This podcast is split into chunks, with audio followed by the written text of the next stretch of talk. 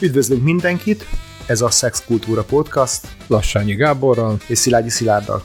Ez az első adásunk, és nagyon izgatottak vagyunk, hogy belevágtunk ebbe a vállalkozásba, ebbe a beszélgetés sorozatba. Mi volt a célunk, hogy mi a célunk ezzel az egész adással, hogy a szexről meg a kultúráról beszélgessünk? Az, hogy egy új szint vigyünk a magyar podcast világába, ahol két férfi beszélget a szexről és a kultúráról. Igen, azt találtuk ki, hogy olyan szókimondó, egyenes és tulajdonképpen azért mindenképpen tudományos alapokon álló műsort csináljunk, ahol mindenféle szexel kapcsolatos témát átbeszélhetünk.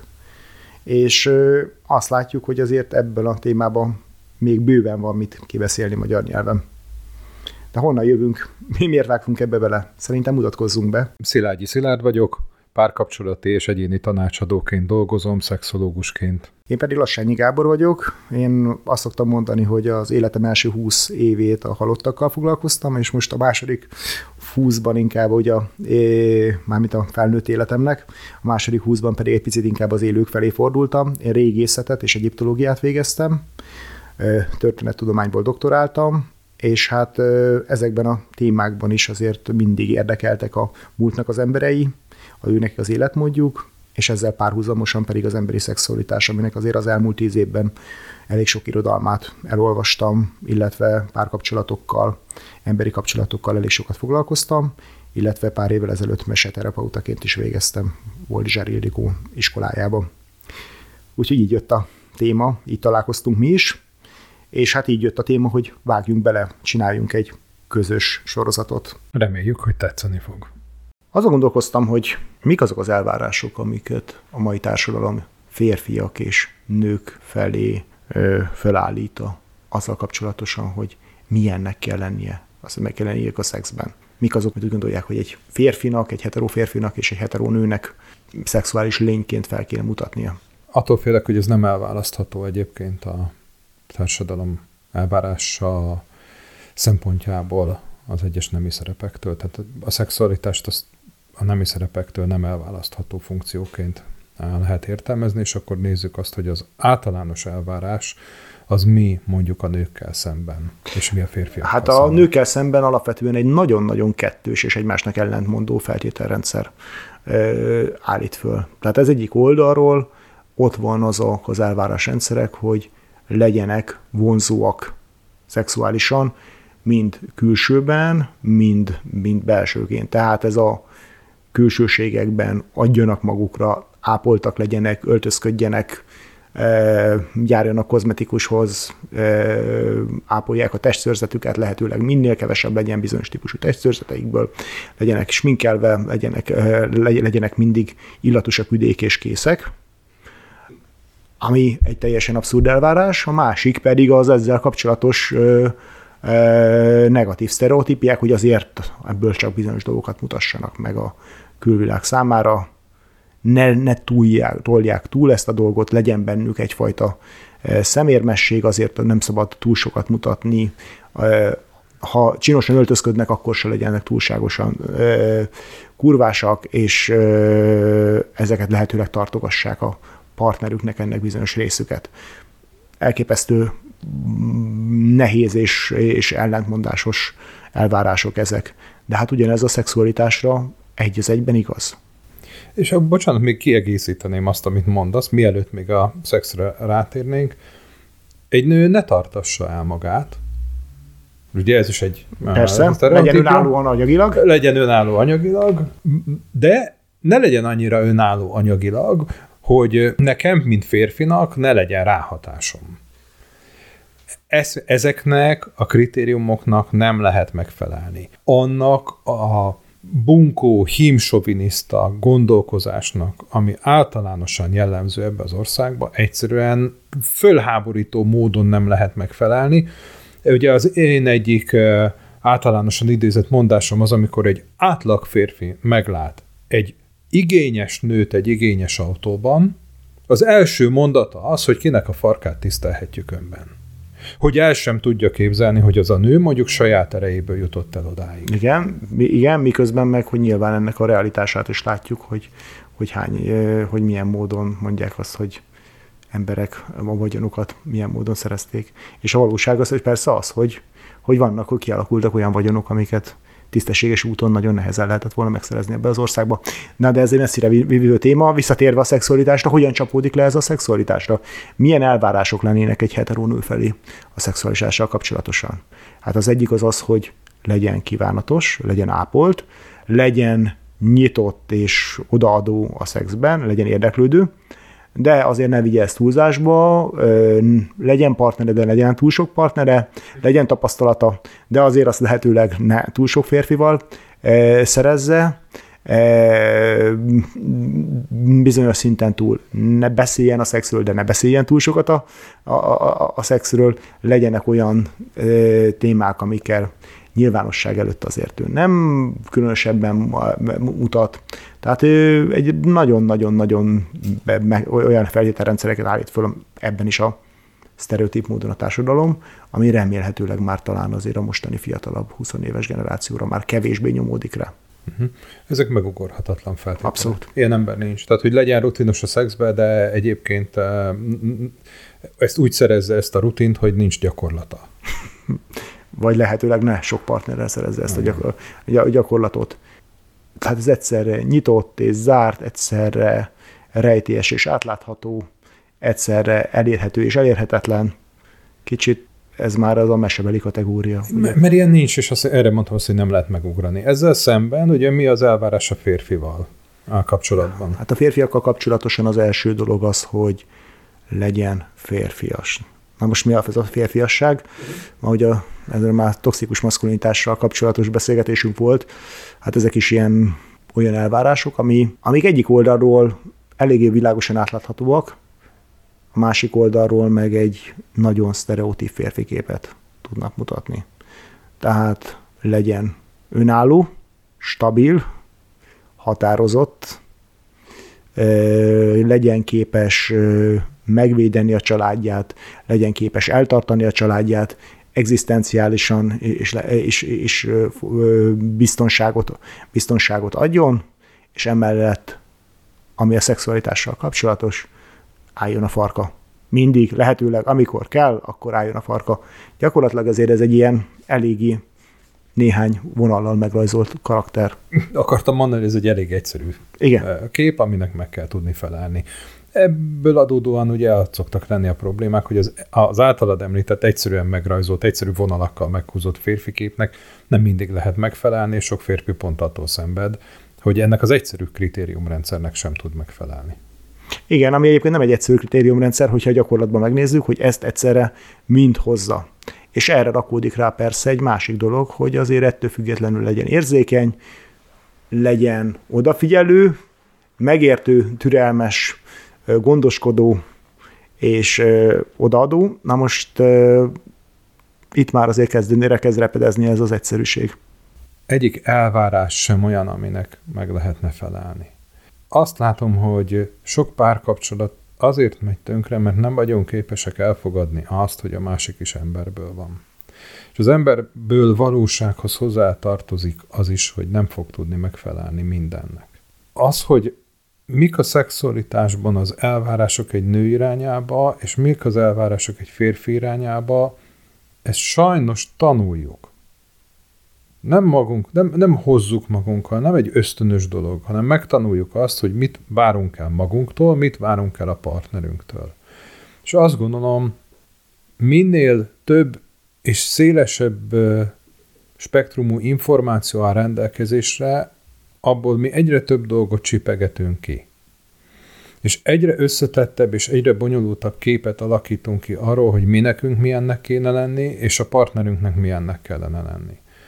A szüleink, nagyszüleink azt gondolom, hogy ebből a szempontból szerencsésebbek voltak, de talán még mi is a szerencsésebbek vagyunk. Ha, 40-esként, igen. 40-esként. 40 ab, ab, abban, hogy mi milyen mintákat látunk, mit sajátítottunk el, mert hogy minél inkább visszamegyünk az időbe, annál egyszerűbb kritériumrendszerek voltak.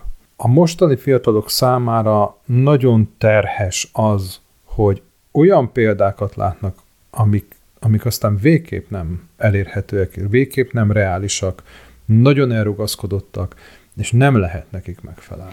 Értem, de most ezzel azt mondod, hogy a, a szüleinknek és a mi nekünk a generációnknak mi, mi jobban megfelelhető mintákat tudtunk voltak, tehát mi ezeknek jobban meg tudtunk felelni, vagy a szüleink jobban meg tudtak felelni. Szerintem a szüleink És ettől komfortosabban érezték magukat szexuális nem életükben? Nem, nem feltétlenül. A szüleinknek abból a szempontból volt egyszerűbb, hogy azok a minták, amiket ők láttak maguk előtt, azok egyszerűbbek voltak, elérhetőbbek voltak.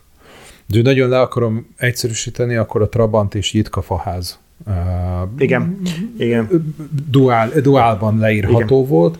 Nálunk ez már egy jóval bonyolultabb kérdésé vált. Nekik nem voltak olyan szexuális mintáik, amiknek meg kellett volna felelni. Mire gondolok? Arra, hogy mi vagyunk az első generáció, a 40-esek, akik pornófilmet találkoztunk, mondjuk látunk. Késő kamasz fiatal felnőtt korunkban már. Igen, a szüleinknek az esetek többségétől eltekintve nem volt ilyen lehetősége. Nem volt egy olyan minta előtte, hogy mások hogyan csinálják, és azok minta az az mennyire valóságos vagy nem valóságos. Egészen nyilvánvaló, hogy ugye mi annak idején ezt valóságosnak e, fogtuk föl, tehát mint elvárás épült be a tudatunkba és a gondolkozásmódunkba. Ebből a szempontból viszont nekünk kitárult a világ, és megtapasztalhattuk olyan dolgokat is, olyan örömöket, amit a szüleink nem feltétlenül ismerhettek meg. Igen, ez egy érdekes kérdés. Azt gondolom, hogy míg a korábban, aki érdeklődött ezek iránt, a témák iránt, és tényleg utána ment, azok inkább szöveges anyagokból tudtak inspirációkat és, és, és mindenféle új ötleteket, vagy új idékeket gyűjteni, a, és utána ez átment teljesen a mozgókép, és utána nyilván a pornográfia irányába. Na most itt a kérdés az, hogy, hogy, hogy, az, hogy hogyan tovább. Honnan szerezzük az információkat? Tehát amíg a nagyszüleink vagy a szüleinknek a generációja nagyrészt félig meddig tabusítva kezelte a szexet, a szüleinké már talán nem feltétlenül mindenütt, azért a 60-as, 70-es években már valamilyen szintű beszéd téma azért lehetett a szexel kapcsolatosan bizonyos korlátok között. A mi generációnknak, akik a, mondjuk a rendszerváltás környékén ö, nőttünk föl, lettünk felnőttek utána, nem sokkal, vagy utána nekünk már mindenféle inger a rendelkezésünkre állt, és a következő generációk azoknak meg tényleg a pornó válta egyik legfontosabb forrásává. Igen. Azt látom, hogy a most 30-as korosztály jelentős része, és az alattuk lévők szinte mind a pornóból tanulták meg azt, hogy mi a szexualitás. Egy teljesen irreális képet alkottak maguknak arról, hogy miképpen élik meg mások a szexualitást, és mint példaként áll előttük. Uh-huh. Tehát te azt mondod, hogy a mostani késő 20-as, 30-as, és most nem is a fiatalabbakról beszélünk, a, ők, ők rájuk kifejezetten destruktívan hatott a pornó. Én azt mondom, hogy a jelentős részükre igen. Uh-huh. Tehát én a, a saját praxisomban látom, hogy igen, van olyan fiatalember, okos, értelmes, jóképű, képzett, egyetemet végzett ember, aki attól szenved, hogy számára a pornóban megtapasztalt szexualitás vált etalonná, az az elvárás, Magyarul, amit te is mondtál egyébként, hogy a férfinak készen kell állnia, ő ezt éli meg, és az ott tapasztalt erekció az, hogy nekem minimum egy órás erekciót kell tudni eh, produkálni ahhoz, hogy én férfi legyek, és hogyha ezt nem tudom megtenni, nincs többszörös orgazmusom, akkor én nem vagyok férfi. Ö, hát nagyon izgalmasak ezek az elvárások, hogy, ez a, hogy a maga a pornokultúra a 90-es évektől kezdve, most itt Magyarországon beszélve, 90-es évektől kezdve mit hozott be a már nyilván a 80-as években is itt voltak a videókazetták az utolsó években, de a 90-es évektől, 2000-es évektől milyen elvárásokat és testképeket hozott be, hol befolyásolta ez negatívan, vagy tette irreálissá az elvárásokat. Hát mi, miről beszélünk itt? Az első az a test. Testtel kapcsolatosan mindannyian, akik, ezt hiszem, hogy nagyon kevés ember van a hallgatóink között is, aki még ne látott volna életébe pornót, hát ott a férfi színészeknek alapvetően a legegyik legfontosabb szempont, azon kívül, hogy mondjuk általában van valami fajta sportosság elvárás, az, hogy le relatíve nagyméretű farkuk legyen, és az pedig azonnal és rögtön álljon, és maradjon erektálva is lehetőleg az utolsó pillanatig, vagy még utána is. Na most azért azt tudjuk, hogy ez ennek a valósághoz való köze, főleg úgy, hogy órákon át, azért a férfiak többsége számára nem adott. A másik része a dolognak, ami legalább ugyanilyen problémás, az a nőkkel kapcsolatos a testkép, hogy bár nagyon sokfajta testalkatú nő van a pornofilmekben, de azért mégiscsak kialakultak ilyen ideális standardok. Hosszú láb, kerekfenék, lehetőleg szinte mindig teljesen leborotvált, nem, nemi szörzet, egyforma méretű, és lehetőleg nagy mellek, ha pedig nem a születéstől kezdve nem, akkor lehetőleg, akkor, akkor plastikázott mellek. Sokfajta, sokfajta van persze ettől eltérő módon, de tényleg ez a, ez a, ezek, az, ezek, az, ezek a testképek, amik nagy részt vagy tényleg nagyon szerencsés testalkatú, vagy pedig ezer módon plastikázott pornószínészekkel mutatnak be. Na most ez megint egy olyan fajta szégyeneket és frusztrációkat tud behozni az emberek életébe, hogy ő, hogy ő nem ilyenek, vagy pedig, hogy ilyenni akarnak válni. De ez nyilván nem csak a pornónak a része, hanem a tömegkultúrában bemutatott modellek és szexuális ikonoknak a, a, a képe hozza be ezt a dolgot. Hát a másik része a dolognak az az, hogy amit nagyon sokan szoktak a pornóval kapcsolatosan mutatni, hogy a pornó nagyon az előzményeket, az érzelmi részeket, azt nagy rész kihagyja. Még hogyha vannak filmek is, aminek van valami sztoria, hát alapvetően akcióorientált a dolog, és igazából ebben a 5-10-15 perces klip részben gyakorlatilag nincsen különösebb felvezetés. Ami van, ott azonnal mindenki készen áll, és lehet szinte azonnal bármit csinálni, gyakorlatilag ilyen matematikai pontossággal megvan, hogy a harmadik percben mi kell, mi kell hogy történjen, és az ötödik percben hogyan folyt kell, hogy folytatódjon. Ezek is olyan dolgok, amik azt mondják, hogy destruktívan tud hatni azokra a fiatalok számára, akik alapvetően ezzel találkoznak először.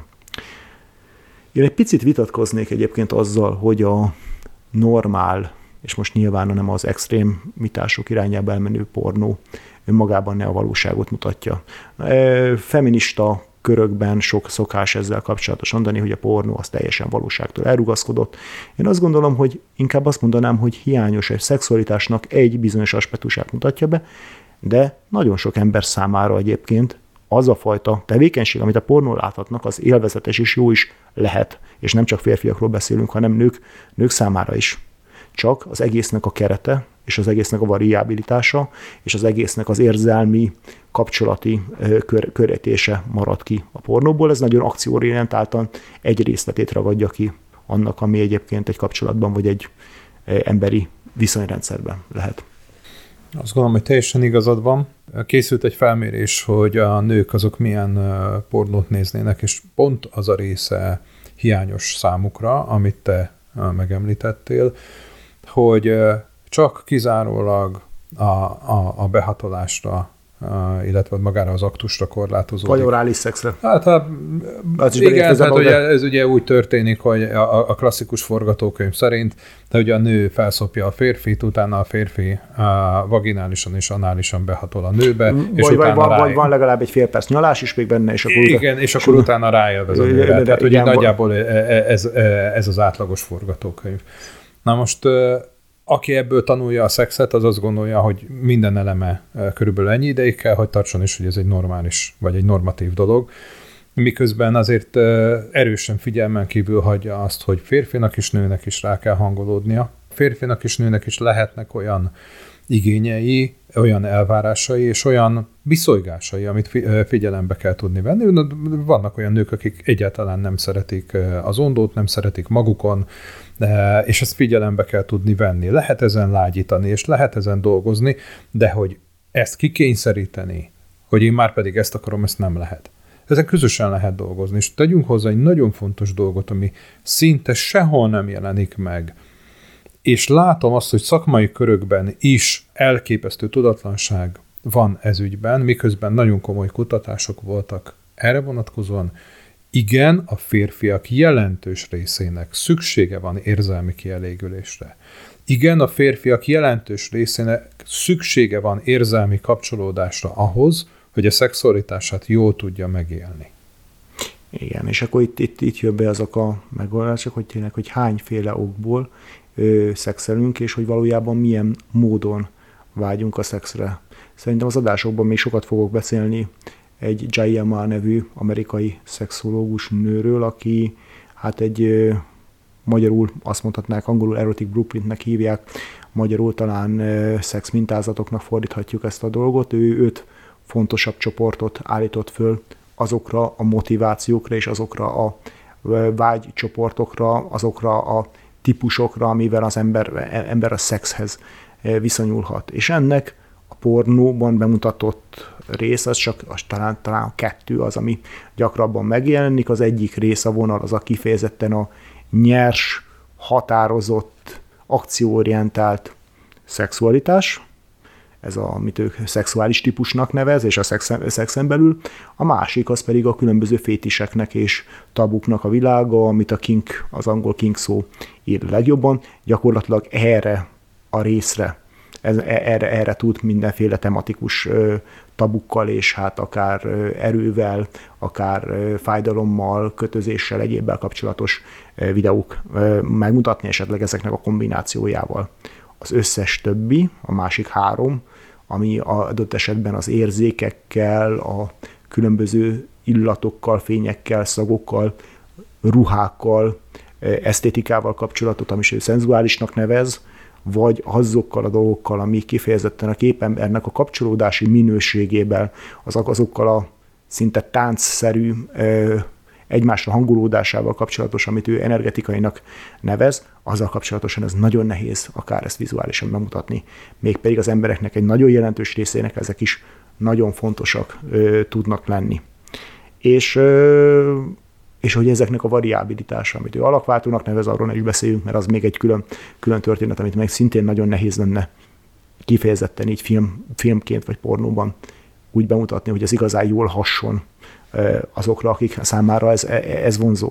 Tehát ami, ami alapvetően hiányzik, az valóban a kapcsolódásnak a minőségének a bemutatása, a hangolódásnak a, bemutatása, a kommunikációnak a bemutatása, hogy hogyan kommunikáljuk a vágyainkat, hogyan vezetjük rá másikat, vagy magunkat, hogyan, hogyan érvényesítjük, hogy ez nekünk hogyan, hogyan jó. Ez erre a pornó nem tanít meg. Ez egy nagyon fontos téma, a párkapcsolati kommunikáció, a vágyak kommunikációja. Későbbi adásban erre mindenképpen vissza fogunk térni. Ez volt az első adásunk, várunk titeket a következő epizódnál is.